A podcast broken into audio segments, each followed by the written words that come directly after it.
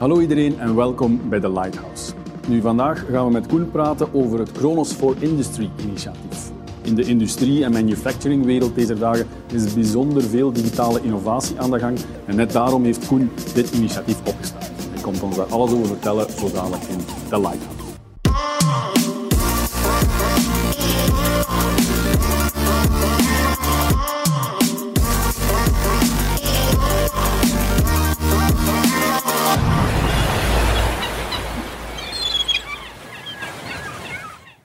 Oké, hallo Koen, uh, welkom in de, in de Lighthouse. Dag Jochen, dankjewel. Wat vind je ervan? Ik heb uh, voor jou speciaal een toog geïnstalleerd. Oh, maar dat is goed, dan kunnen we zelfs direct iets ja, drinken. kunnen we zo dadelijk wel iets te drinken uh, nemen. Hè.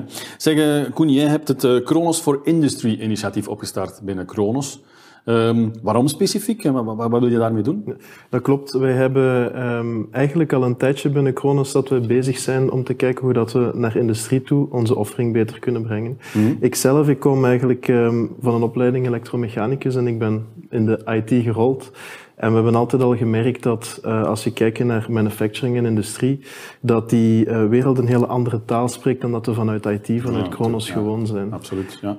En we hebben heel veel competenties binnen Kronos die ook heel relevant zijn, zeker in de digitalisaties die daar tegenwoordig aan het gebeuren zijn. Mm -hmm. Maar we missen een beetje een vertaling daarvan. Ja. En met Kronos voor Industrie proberen we het uh, IT-luik van Kronos en alle services daar rond voor industrie toegankelijk te maken. Ja. Buiten dat stukje hebben ook een specifieke offering die gaat rond het uh, verwerken van data met een ja. Azure achter, een ja. Azure Data Platform als achtergrond. Ja, omdat, waar, waar, heel veel van aanwezig is in de industrie natuurlijk. Ja. ja, en omdat data nu heel specifiek voor industrie 4.0 ook wel zeer belangrijk is. Juist, ja, ja, absoluut. Oké, okay, ja, dus data, veel data, dat gaan jullie dan proberen al, al te gebruiken als accelerator of iets in die stijl voor, voor in die digitalisatie in de industrie? Ja, dat klopt. We zien dat eigenlijk als je kijkt naar um, industriële processen. We hebben heel veel data die daar zit, van de processen zelf, van de sensoren die daar rondhangen, ook van de ERP-pakketten en alles wat dat, het MES-systeem en alles wat daar rondhangt. Ja. En dat er eigenlijk heel veel uh, onbenut potentieel nog in die data zit. Want als je gaat kijken naar performantie, want in Vlaanderen moeten we het niet meer hebben van de loonkosten natuurlijk, maar zal het zijn van kennis en efficiëntie mm -hmm. en kwaliteit. Ja. Um, dat we daar eigenlijk met de data aan de slag kunnen gaan om heel snel inzichten te genereren. Ah, Oké, okay, prima. Ja, ja, veel data, veel verwerkingskracht. Ik begin dan automatisch te denken dat je natuurlijk wel moet gebruik maken bijna van de publieke cloud. Er is nog wel wat een kloof tussen manufacturing en industrie en effectief die publieke cloud. Hoe willen jullie dat zo wat gaan aanpakken? Ja, ja dat klopt. Um, cloud is soms nog een, een heikel punt. Natuurlijk, we, we, denken dan meteen aan security. En dat, uh, dat is inderdaad een heel belangrijk punt. Nu gelukkig, in het kader van Azure, waar dat wij onze eerste uh, focus op leggen, is er al een hele mooie offering voor wat dat ze dan industrial IoT noemen, of ja, ja, ja. industrieconnecties. Ja. Um, waar dat eigenlijk de data vanuit een manufacturing-omgeving naar de cloud vloeit en er eigenlijk weinig uh, uh, of geen connecties terug zijn. Zeker niet naar die uh, processen die uh, misschien ja. of die zeer risicovol zijn om, ja, ja, ja, tuurlijk, om onder tuurlijk, aanval te gaan, waar dat de bottom line zit. Ja, ja. ja we hebben nog niet zo heel lang geleden die aankondiging gehad van, uh, van ja, de Microsoft-mensen dat ze zelf een datacenter gaan bouwen binnen de Belgische landsgrenzen. Zou dat dan een oplossing bieden voor dat specifieke probleem of vraagstuk? Uh?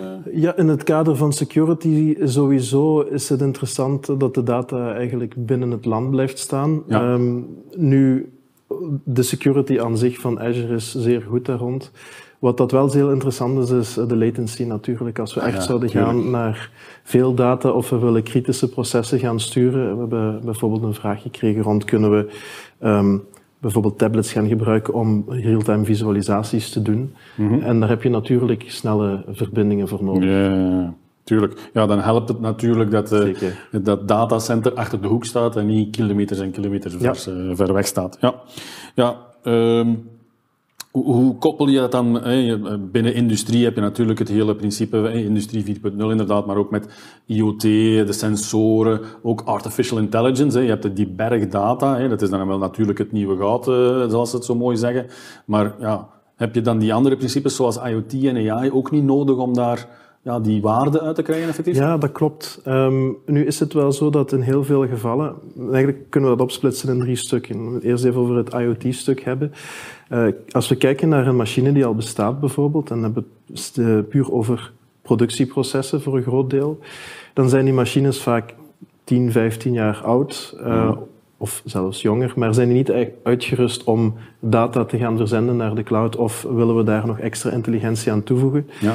En natuurlijk willen we dan niet graag ingrijpen in de procescontrole van die machine. en daar biedt IoT dan wel een oplossing voor. Waarin het niet zo dat in manufacturing het niet zo'n goed idee is om die zaken rechtstreeks naar de cloud te gaan koppelen. We willen die lokaal houden, we willen dat beveiligd afschermen. En ook daar zit in die offering van Microsoft en het dataplatform dat wij daarop bouwen, een offering in dat je eigenlijk heel dat draadloos of dat sneller netwerk van IoT-sensoren die je flexibel kan plaatsen, lokaal kunt gaan houden en dan eventueel op een bepaald moment naar de cloud te sturen. Ja. Al dan niet al verwerkt.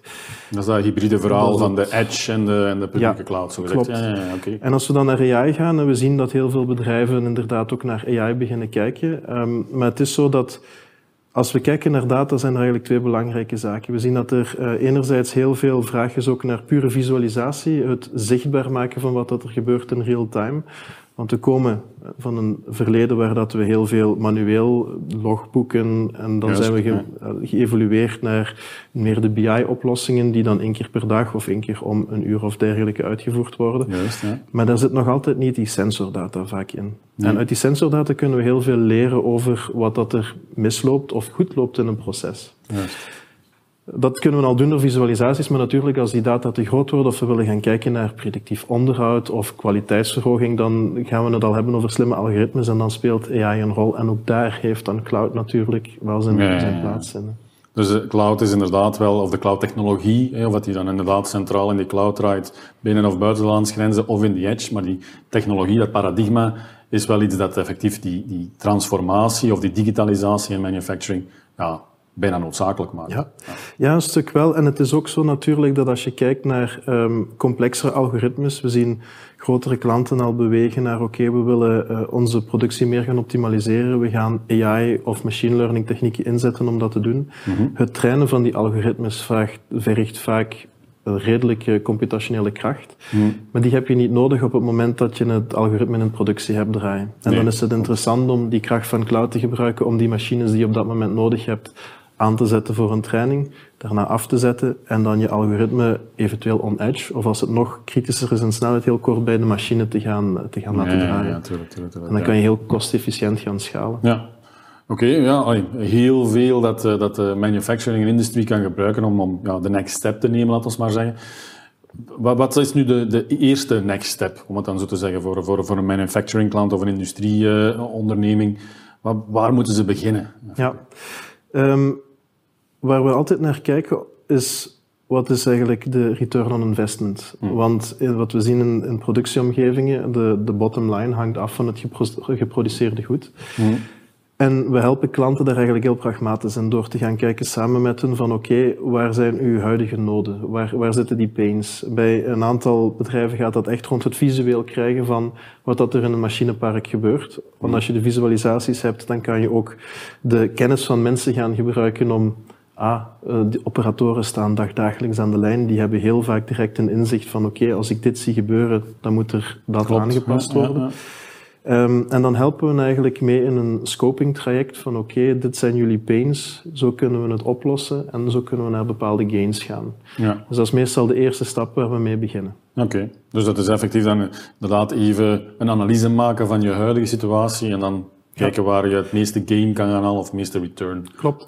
Voor grotere klanten is het natuurlijk wel zo, want uh, we hebben eigenlijk uh, twee types offerings, want we kijken ook naar de wat kleinere spelers op de markt. We hebben in Vlaanderen heel veel productieomgevingen uh, van iets minder omvang. Daarmee bedoel ik die niet een internationale schaal hebben. Mm -hmm.